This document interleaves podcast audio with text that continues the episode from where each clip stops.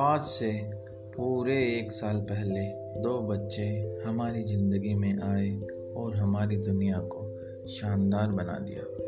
मेरे प्यारे बच्चों, हम सबने सालों साल आपके आने का जिस बेसब्री से इंतज़ार किया है, उन भावनाओं को शब्दों में बयां करना एक तरह से नामुमकिन सा ही है।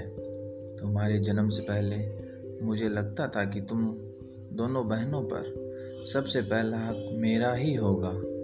पर तुम्हारी दादी, दादा, नाना, नानी, बड़ी मम्मी, बड़े पापा, चाचा, चाची, मामा, मामी, बुआ, मासी और इन तरह के तमाम रिश्तों को देखकर लगता है कि इस लाइन में मैं सबसे आखिरी शख्स हूँ।